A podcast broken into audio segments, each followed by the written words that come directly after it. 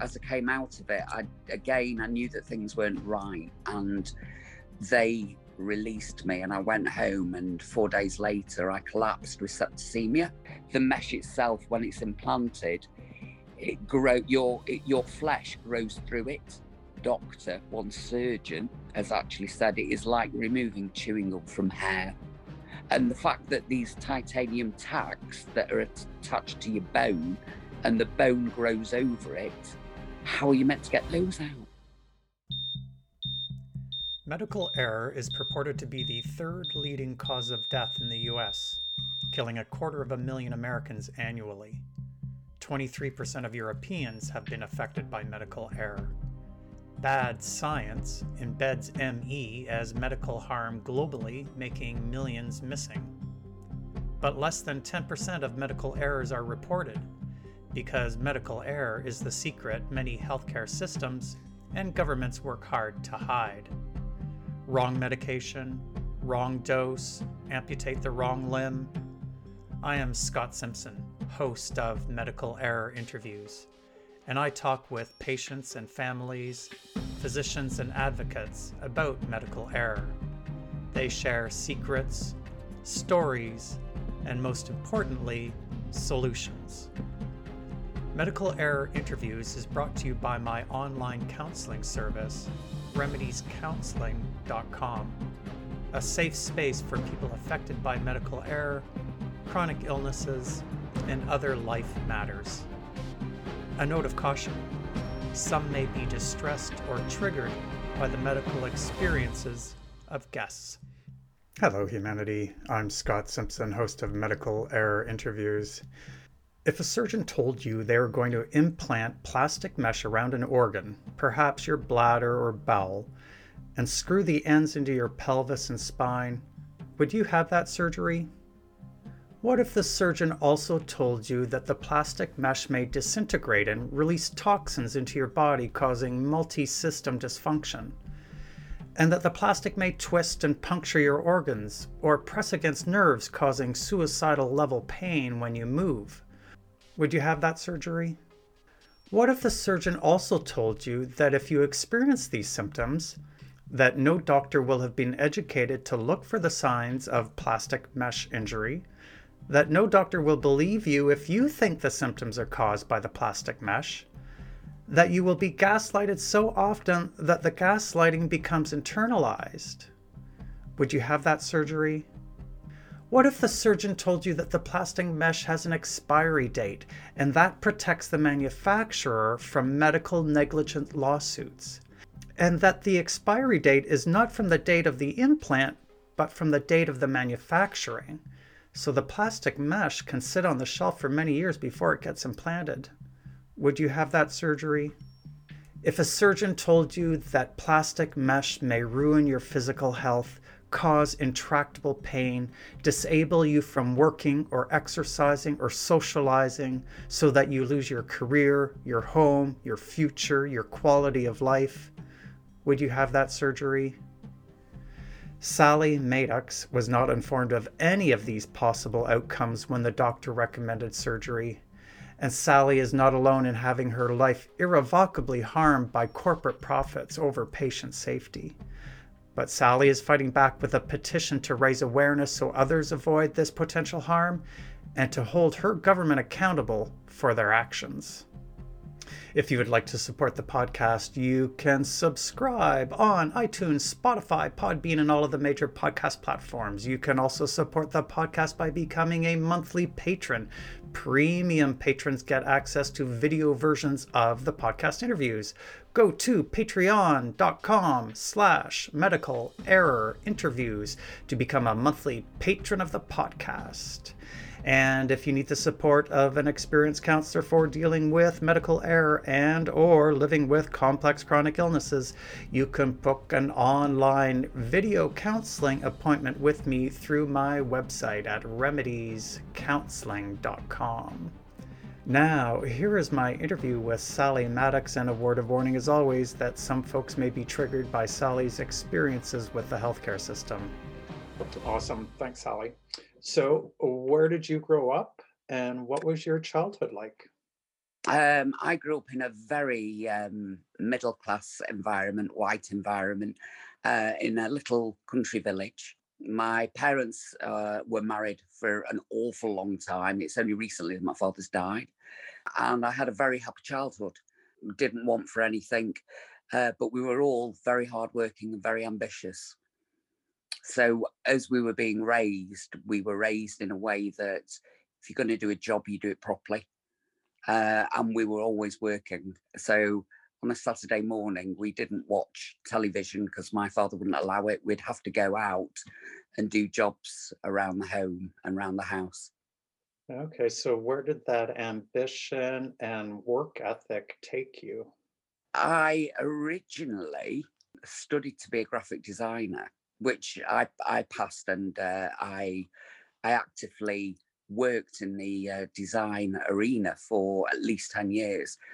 I actually left home at 18 and I went to live in Tenerife for a year plus and um, sold, oh God, timeshare, which people will hate me for, but it allowed me to to not have the fear so i could you know literally go and do anything i wanted to do because i didn't have um, I didn't have any money from the parents to go and do that. So I thought that was an achievement. And then after that, uh, went to Australia and lived in Australia and was a graphic designer in Australia for about a year plus. And then I came back to the UK. And then from there, I wanted to have my own home and I wanted to be a success in whatever career or whatever field I was going to be in. And I think that stemmed from my father because he had his own business uh, and the business itself is his father opened, and all in all, they were open for 70 years. So you have an entrepreneurial streak in you. I, I don't know whether I was blinkered, but all I wanted to do was earn lots of money and be very, very happy. what more could you want? So we're chatting about how your life intersected with the healthcare system. So take us on that journey if I've I was never poorly. I've never really I've not broken a bone. Um, I didn't frequent the doctor's surgeries. Uh, if I had something wrong, I would always, you know, sort of take a paracetamol and see what the problem was. I'd never frequented A and E. As an adult growing up, I didn't drink a lot either, and I, I didn't do drugs, which is unusual, I suppose. But it all started when I knew that there was something wrong with my body. Uh, and my body was telling me that I was that there wasn't something right. I was getting an awful lot of backache, um, and this was when I was 38. And having been seen a, a surgeon many, many times over a period of four years, I demanded that he actually gave me a scan uh, and also did an X-ray on my back. And at this point, the scan showed that I'd got a big growth on um, one of my ovaries. I referred myself to a different surgeon uh, in a different town. Um, and he literally did an internal and just said, Yep, you know, this is what you've got. Um, we'll have to do hysterectomy. And I said, Yep, that's fine. So that operation was fine. That operation went well, and I had no problems uh, with that. But I'd also noticed that I was having uh, some kind of prolapse. I'd noticed that there was a bit of a lump um, in between the vaginal entry and the rectum entry. And obviously, pushing down, uh, I would find that, that that lump it didn't hurt, it was just there. And when I asked the surgeon, um, he said, "Oh yeah, you know, you've you've had a, a rectum prolapse." He said, "So you know, we can do surgery." And I said, "Oh right, okay."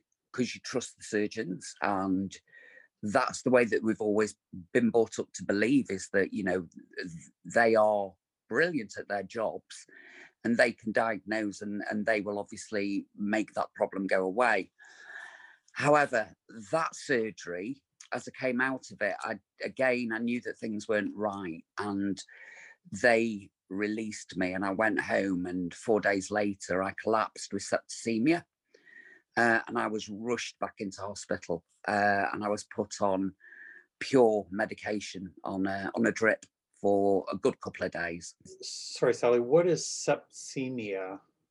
Sepsis. It's a massive infection, um, which can also go into the blood system and it can shut down your kidneys and eventually it could kill you. But sepsis, back when I was 40, it was known, but it wasn't treated as being um, a really bad thing and that it could kill you. It was it was literally known as an infection. This infection was from your surgery site. Yes, it was. Now I had a test done. I had a urine test done before I left the hospital, and the nurse told me that it was fine. I could go home. Uh, so the test didn't show the infection, or she misread the test, or well, the test was never done.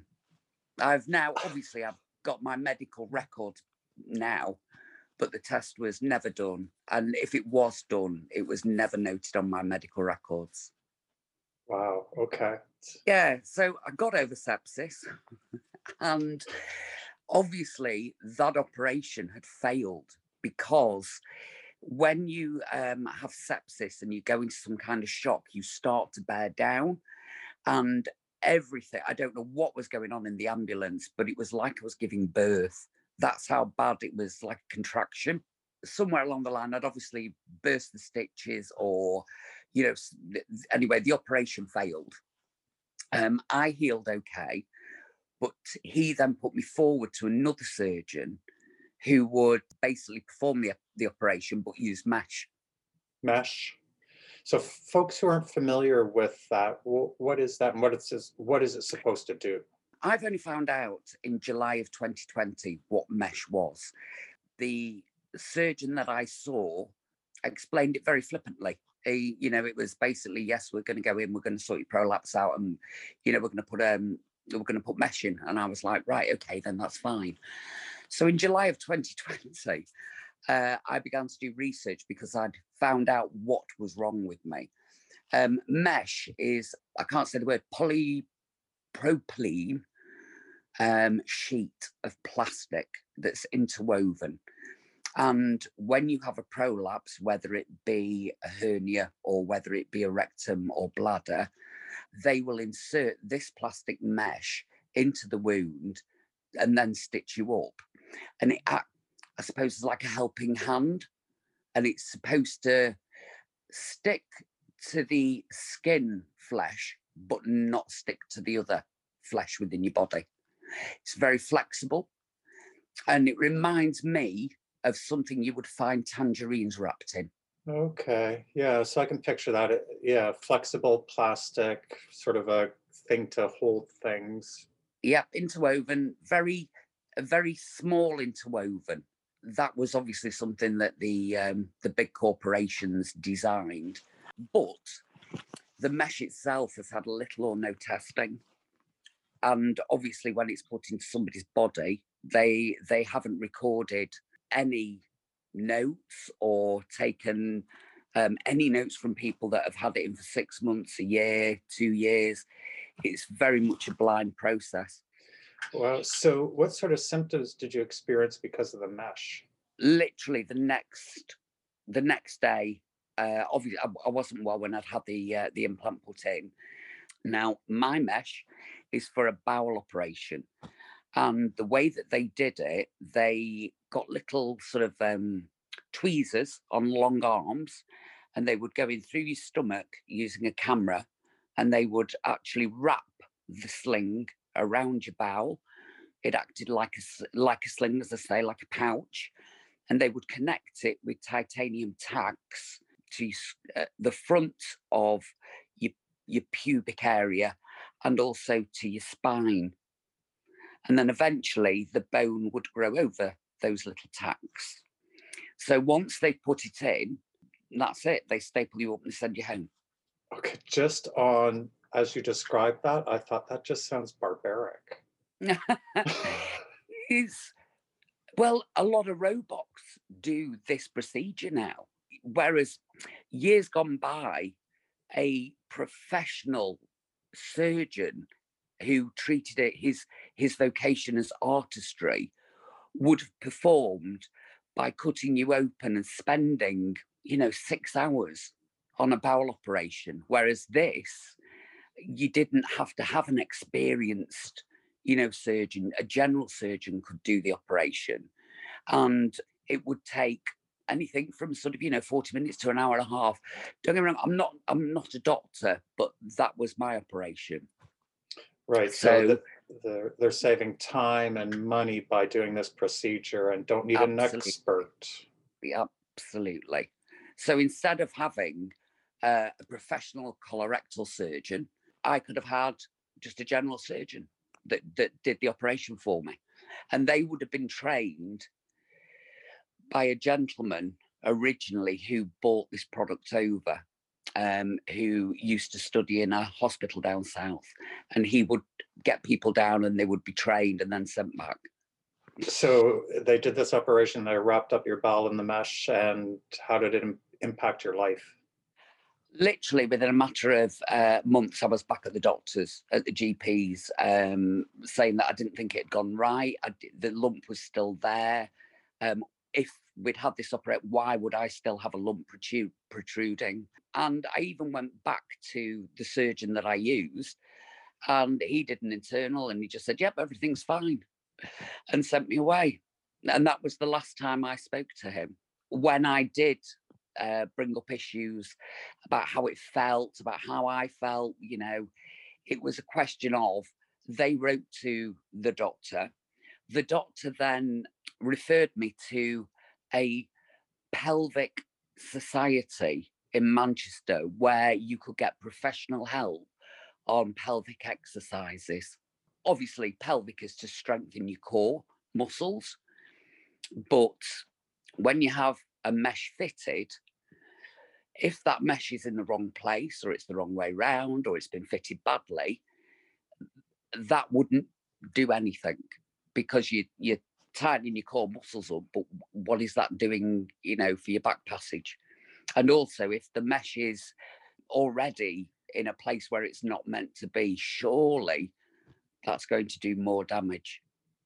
So, after thinking about it for several months, I decided not to go with that because I didn't think it was going to be of any help to me. I couldn't understand why they would want to do that. Why would why would you not want to do some kind of scan?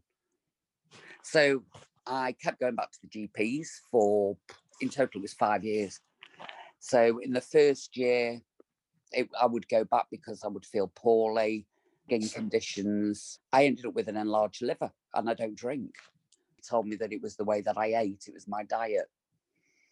So I changed that. I would then start to get migraines and skin conditions uh, that I've never had before. The migraines were horrendous, five or six a day.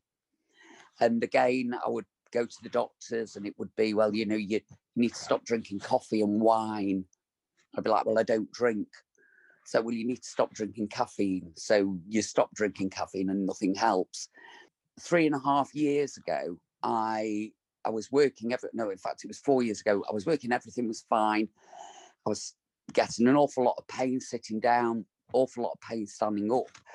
Um, but it got to the point where I physically couldn't do my job because I'd have to bend over, I'd have to pick things up. Um, I was on my feet for most of the day. I was a very active manager, senior manager. And I left that role because I knew I was poorly and I took up a role in an office which is not me. I can't work behind a desk, but I did it. I did it for over two years and I watched my health decline in that two years. I would go on a regular basis to the GPs and I'd be told, well, you need to drink water. You're going through the menopause, you know, it's your back. We'll need to send you for a scan. Uh, I had a brain scan, I had a chest scan, I had two scans on my spine I've also been for two lots of three lots of physiotherapy, which does no good at all because obviously it's the mesh that's causing the problem, nothing to do with physiotherapy.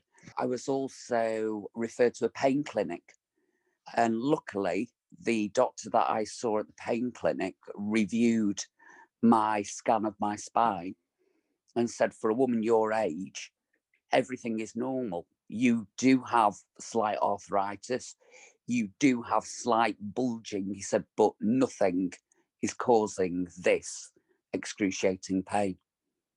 And he was the first one that made me think, well, if it's not my spine that everybody's been going on about for four years, what is it? And again, I go back to the GP. The GP sent me back to the colorectal surgeon, a new one that I'd not seen before. Uh, I was in the office for five minutes maximum. And uh, he did an internal and he said to me, Yes, I can feel the mesh, everything's great, and sent me home. So then, mentally, you are questioning yourself. I I honestly thought I was happy, hypochondriac for about four four and a half years because of the times that you you're going to seek help and nobody's listening to you. So you had internalized the gaslighting. Yes, very much. And I just found that the local doctors are so uneducated. And if they are educated, then they're very, very good at hiding it because we all have the same symptoms.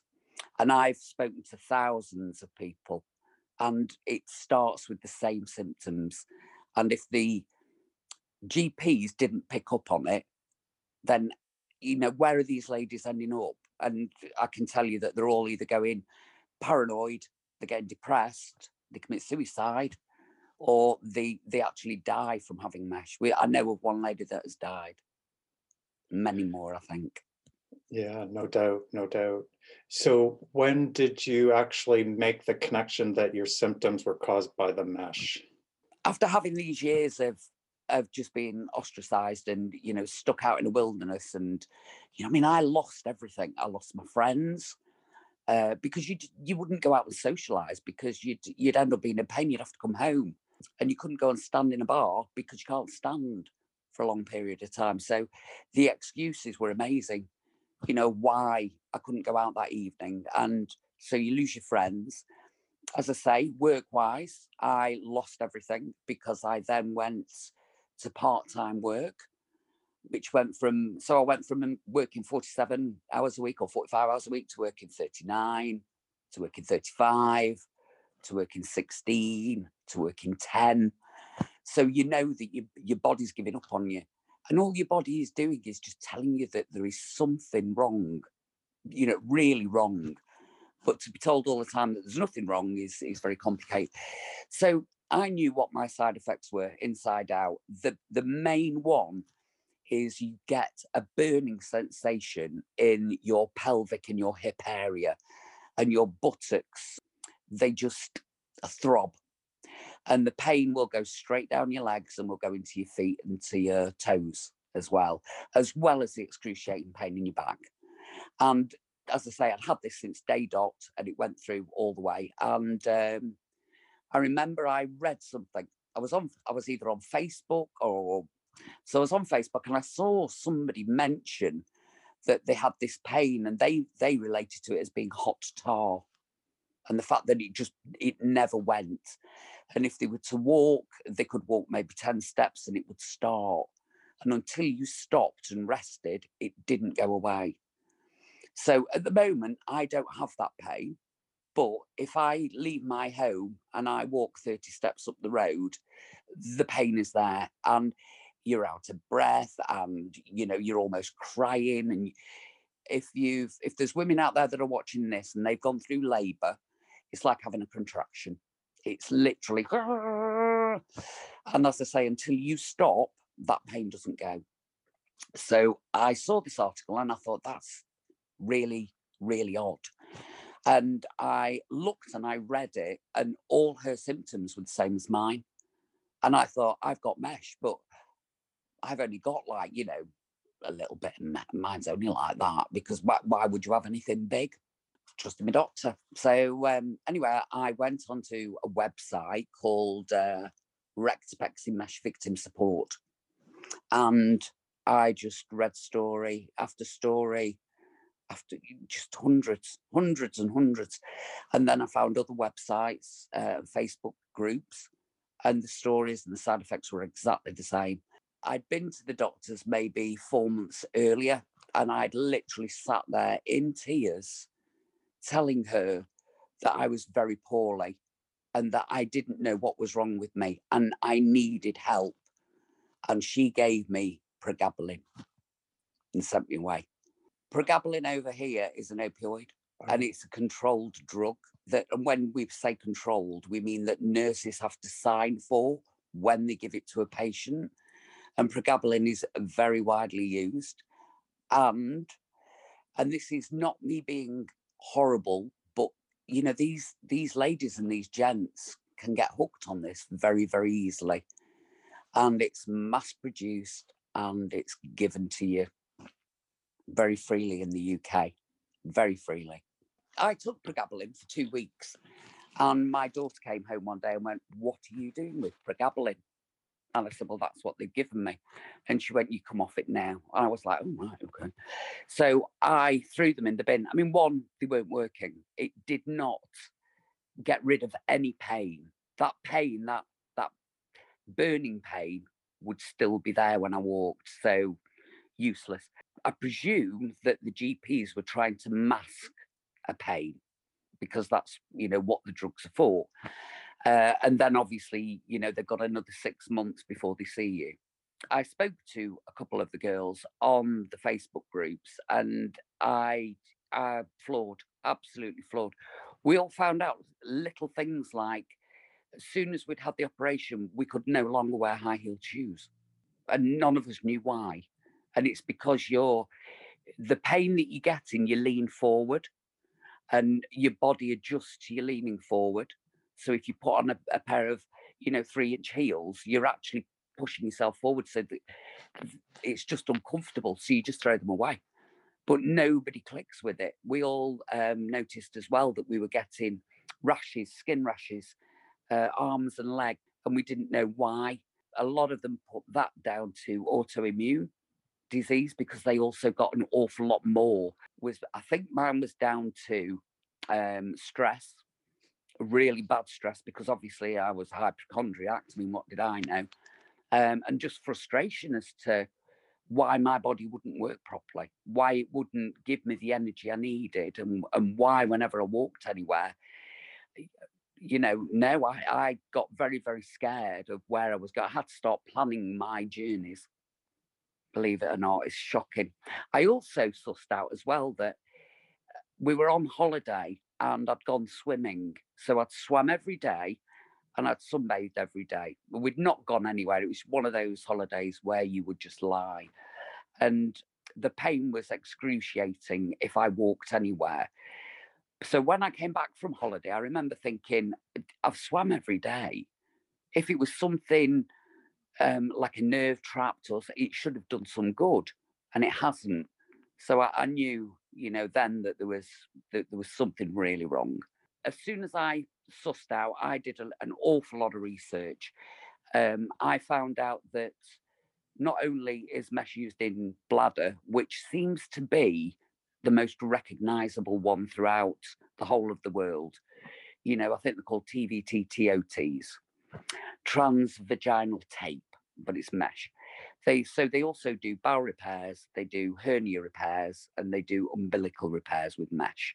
As soon as I found out which obviously which mesh I had had done and which scan would show up the mesh, which took a you know a good few weeks, I then paid for a private scan.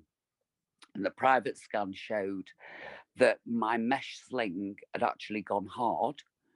It had bent over and the mesh was attached to my ovaries.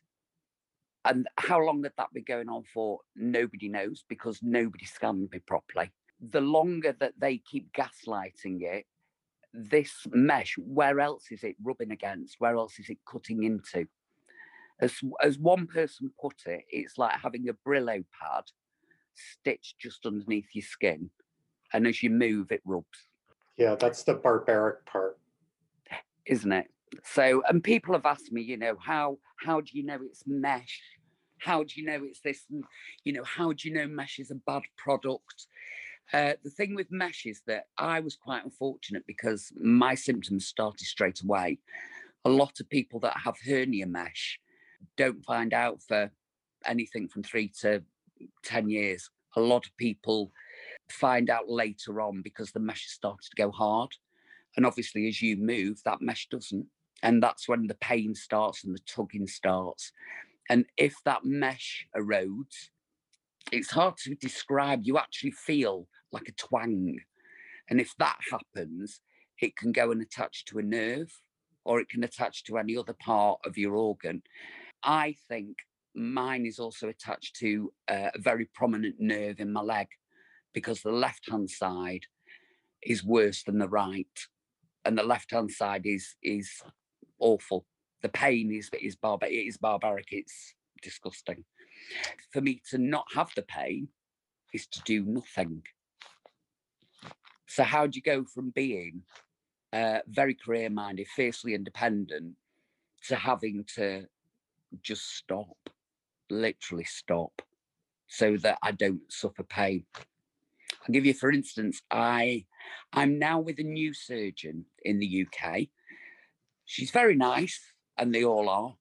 I know more about it than her, put it that way. And I've asked her many, many questions. I've debated with her on many issues, but this is all information that I have found out because I don't want to be spoken to like I'm a fool.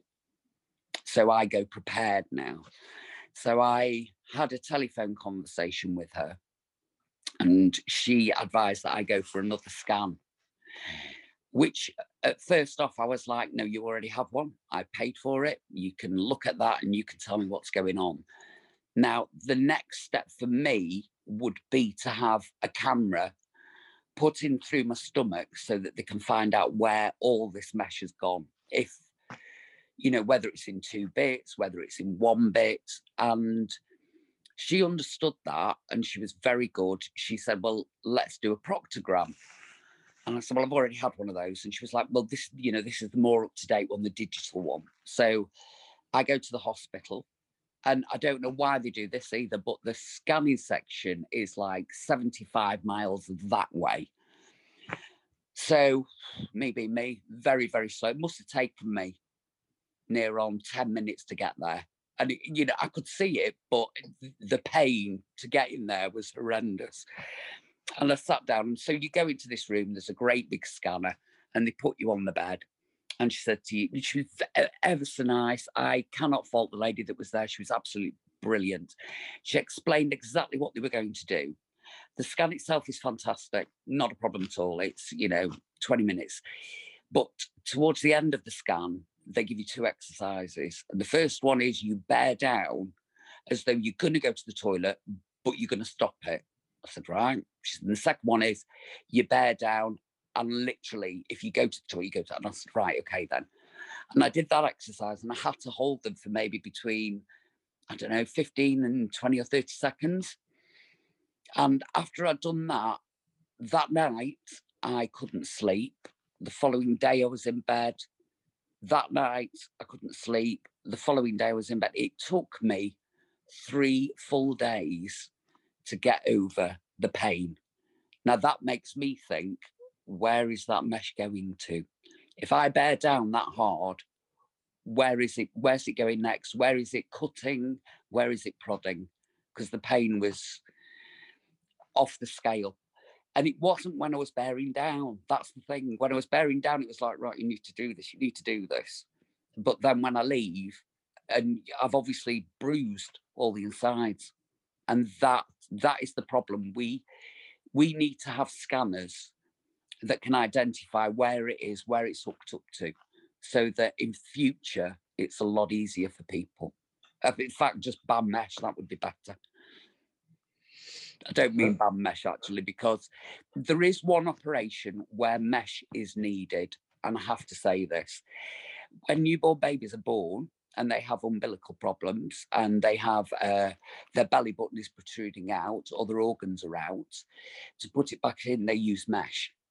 Now, that, there, that is the only product that's available. The problem is with that, later on in life, as the baby grows, the mesh doesn't, so they have continued operations. But without it, they wouldn't live.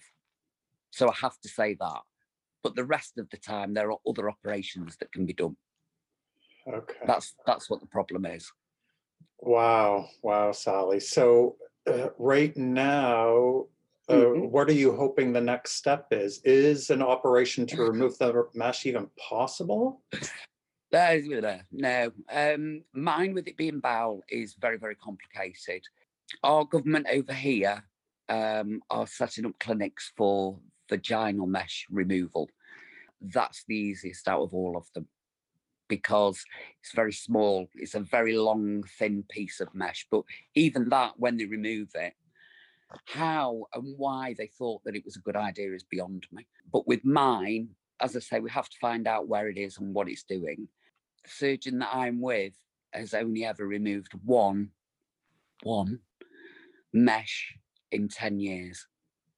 There is only a handful of surgeons, maybe four, in the UK that have ever performed full bowel removals. It's, I feel sorry for the people that don't know. I feel sorry for the people that are coming up now and realize what's going on and the shock to them of, you know, if they're married and they have great jobs and they've got a wonderful home, how it's how it's going to change for them is just, you know, you I can't I can't tell them. You know, we can advise them, but their mesh is in there. It never meant to be taken out. So as one doctor, one surgeon has actually said it is like removing chewing gum from hair. It's that bad because the mesh itself, when it's implanted, it grow your it, your flesh grows through it. So how do you get it out? And the fact that these titanium tacks that are attached to your bone and the bone grows over it, how how are you meant to get those out? So this is, I mean, the thing is, uh, one, I'm not going to be a guinea pig. I've already been a guinea pig. I think anybody that's had mesh fitted is a guinea pig. Um, as I say, some of them work and some of them don't. The only problem that we have is that there are no records. No records have been kept. No records have been done. And basically, when they say, "Oh, there's been an 80% success rate," they they are actually lying because they're going off uh, maybe statistics that were done on, say, 10 patients in 2007. Yeah, if we if we had a recall tomorrow of all the mesh that was used in this country, I don't think they'd no, they, they wouldn't know who to contact. They really wouldn't. I even asked my GP surgery, did they have any other mesh patients? And they said they didn't know. And I said, Have you ever dealt with a mesh patient? And she said, Yes, I've dealt with one. And I said, Okay, what did you do? She said, Well, it was just for pain. So this is this is my predicament. I I can't think about a career. I can't think about a job. I would not waste anybody's time because literally within three hours of doing that job, I'd have to go home. So uh, my future is I rent a house now because I lost my house.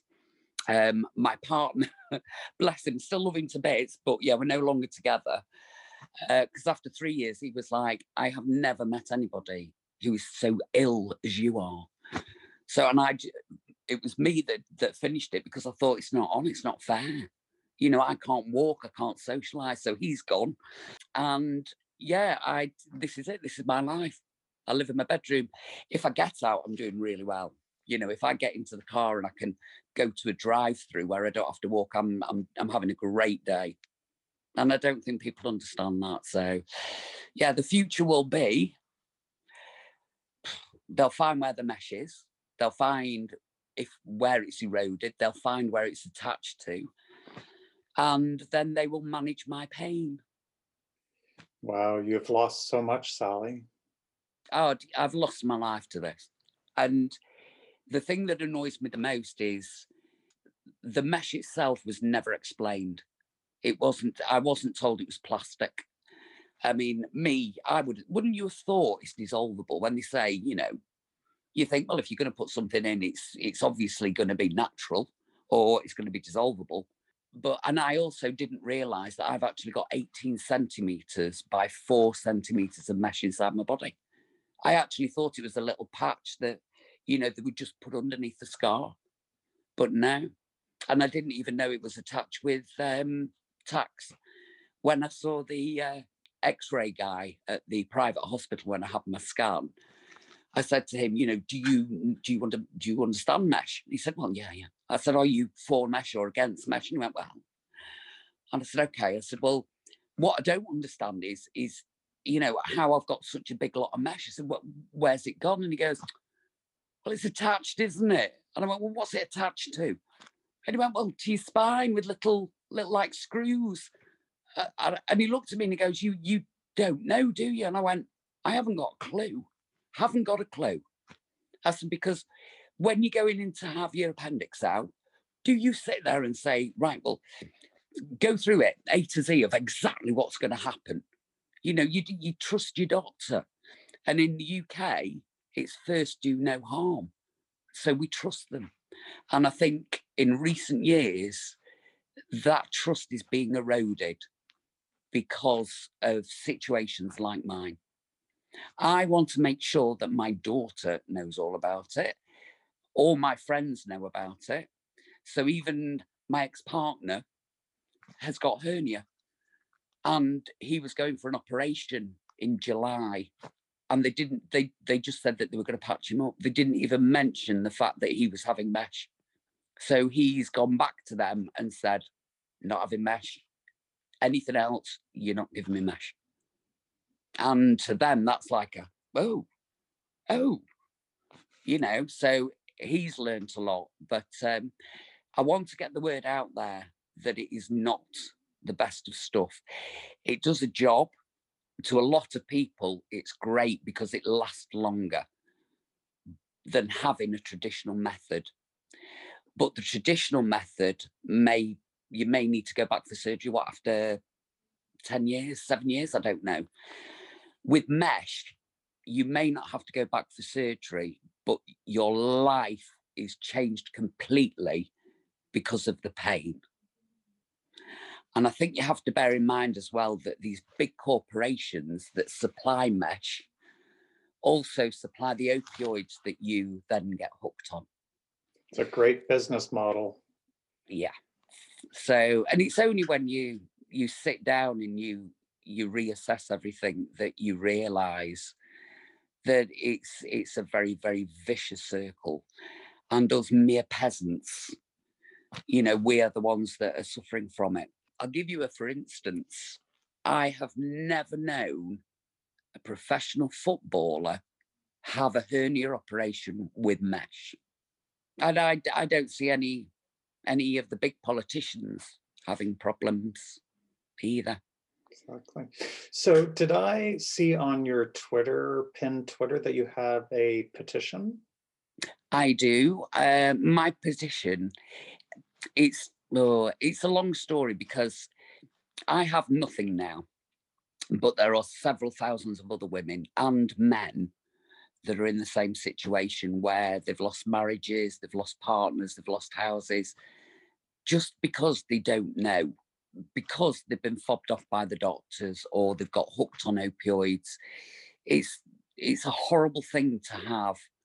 And the petition that I have is so that people like myself that have suffered with mesh implants will get compensation from our government because there's also another another debate going on because the implant itself has an expiry date on it if you go over that expiry date, you cannot claim compensation from the manufacturer. If you have an implant in your body, that implant has a 10 year expiry date on it, whether it's your hip, your knee, as I say, hernia mesh, uh, bowel mesh. If, for instance, like my mesh was sat on a shelf for five years before it was implanted, I only have five years left to claim from the company if it's faulty. I missed I missed out by three months because I found out in July using my own initiative, and mine ran out of date in March 2020. Wow. But this happens, this is happening again to thousands and thousands, thousands, because everybody thinks, oh, great, you know, I can get some compensation. And then they suddenly realize that their product was sat on a shelf for eight years before it was implanted. Sorry, and that eight years is included in the ten-year total of the Absolutely, expiry yes. date, even Yes. though it would Um, only be in a person's body for two years. Correct. It can be in a, in a person's body. In fact, I, I I asked somebody the question about this. Why would you store a product for so long? And they said, well, the date on it is surely um, how when they clean surgical stuff and, it- and it's um, it's fresh. They said to me, well, it's most probably to do with that. And I went, well, no, it's not. I said because it seems to me that the hospitals have bulk bought mesh, stored it, and then obviously use it when and if it is need be. And as I say, mesh is mesh, but it's just used in different places of the body. As mine was, yes, it was implanted. It was made in 2010, but it was implanted in December 2015. It, it doesn't matter, you know, whether we've, you know, it's gone wrong or it's it's eroded or it's snapped uh, you know, because it's gone over that 10 years, we don't have a leg to stand on, and the solicitors won't touch you either. So the other one, uh, when it comes to claiming, this should be uh, quite interesting to a lot of people. If you have a product that's, or if you had an operation and you find out within, I think it's three years, that it what is causing it was the operation, you can then, uh, I think it's sue the hospital trust for medical negligence. But had you have bought it up three years ago to a doctor and said to the doctor, I think it's my mesh, but the doctor has sent you to the gynae and nothing was, was proved, uh, again, you don't have a leg to stand on because you've already raised awareness of knowing the mesh was there. This is why my petition is here is because all mesh victims, whether they've had them 20 years or 15 or 10 or one, should get compensation from our government because we didn't approve this product, they did. Um, we didn't buy this product in, they did. The product was not fit for purpose and is not fit for purpose. I, do, I know of a few people that have have said, you know, my hernia's great, but that's two people against thousands of people that I've spoken to. So, and if it isn't affecting them now, I'd like to speak to them again in two years when it is affecting them. So, and the government ignore us on this. They are completely burying the head in the sun, even though Australia have admitted um, and accepted that mesh is, is a bad product and they've stopped using it in certain operations. In the UK, I think they put a hold on it for the vaginal mesh victim, um, like the bladder. They put a hold on it for that. Hernias and uh, umbilical adults, they've they've carried on with. Do you think it's because they've got lots of stock left? Yeah, yeah, yeah, and I would imagine they got to get rid of the one that's going to come up to its uh, expiry date first to get it into a patient to rotate through their stock. So Yeah. it really is so evident through your story that the des- the system is designed to protect corporate interests, to p- protect the the medical system, to protect the physicians, and not protect the patients. Absolutely. I think it's it is a very vicious circle. I think the big companies are making an awful lot of money through this vicious circle. The only way that I can see this getting any better is to the point where millions of people are unable to work and they are off on the sick and the government are having to pay benefit. And when it gets to that point where the benefits bill is far bigger than the medical bill, that they'll actually do something about it. But that's that's the way I look at it because why why would you not stop making it if if it's harming human beings? You know, and it's it's proven, it's been proven for the last I think it was 2007 it was proven. So why would you carry on? Why would you carry on implanting something that doesn't have an 80% chance of working? And why would you want to ruin people's lives? I mean, really ruin them. Profits So, over yes. people. Yeah, but there are too many of us that are dependent now on the government giving us benefit to live. And believe me, when when you've been in the type of career I've been in and you've made a lot of money, to all of a sudden have nothing is it's very, very difficult, very hard. Now, I wouldn't say humiliating, I just have to accept it. But you know, I can't I can't move forward anymore at all and that that's quite shocking i'd like to be in a position where uh, i have the house that i used to have and i'm getting ready to prepare myself so that when i retire i've got um, enough to be happy on i don't want to be loaded i just want to be in a position where i'm independent and I, the rate it's going i never will be never will be They've stolen your future. Yeah, absolutely i'd say and thousands of others definitely Yeah. Well, Sally, it's such an incredible story that you've been through. And to do the petition to move into that awareness advocacy to make meaning out of your experience. Yeah, absolutely. I would like the thing with this petition as well, it's not all about the money. When you apply for a petition in the UK, you have to have reasoning, etc. The other reason was to get that word mesh and all mesh implant injured into the Houses of Parliament because I want it on telly. I want people to know that mesh implants are not safe. They're they're not fit for purpose. They erode, they snap. And at the moment it's being very, very well hidden, you know, so that people don't know.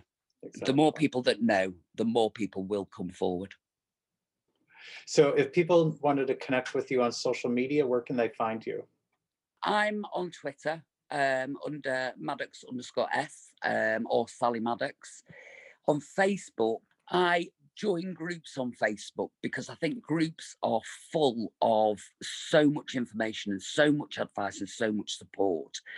Um, so, as I say, Rectopexy Mesh Victim Support, Mesh UK Charitable is another one.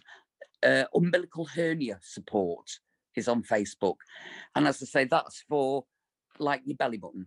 So a lot of um, a lot of adults get that when they've been lifting, they'll have a, a prolapse or a hernia, uh, like a little hole, and they will explain to you their side of the story. You know when they've had problems.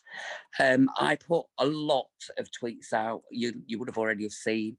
It's usually a small description of of what it's about because we don't get a lot of space to write your full life story um, and that would obviously be tagged with the petition as well.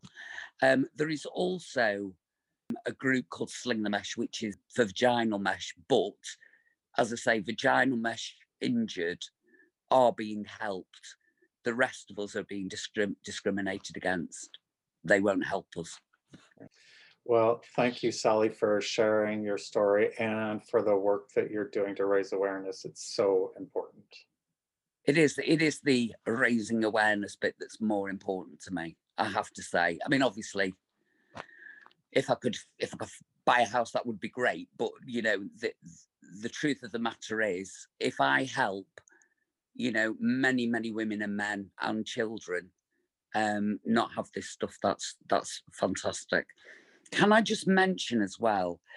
Um, I have uh, a lady on here called Ruth who is gaining information or wanting information on women that have had mesh fitted and then gone on to have children because some of the children have autoimmune disease and have deficiencies and they're trying to link whether it's because of the toxins in the mesh that have been sent through to the baby whilst they're pregnant so anything like that you know would be if you're thinking it, you might not be going mental.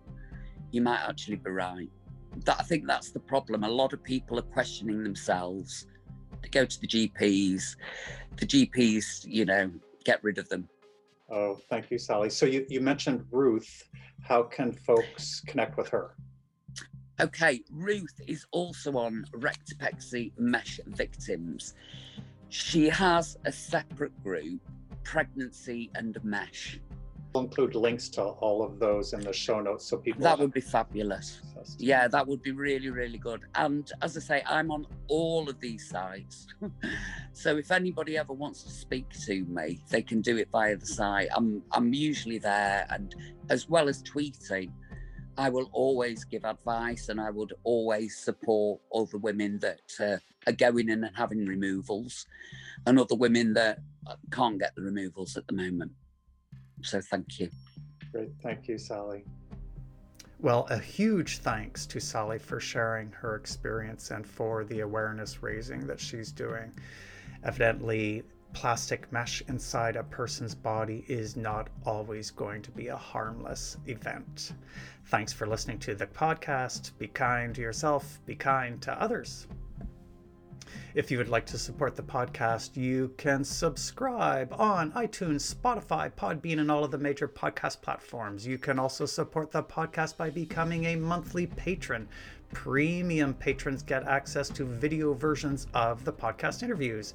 Go to patreon.com slash medical error interviews to become a monthly patron of the podcast. And if you need the support of an experienced counselor for dealing with medical error and or living with complex chronic illnesses, you can book an online video counseling appointment with me through my website at remediescounseling.com.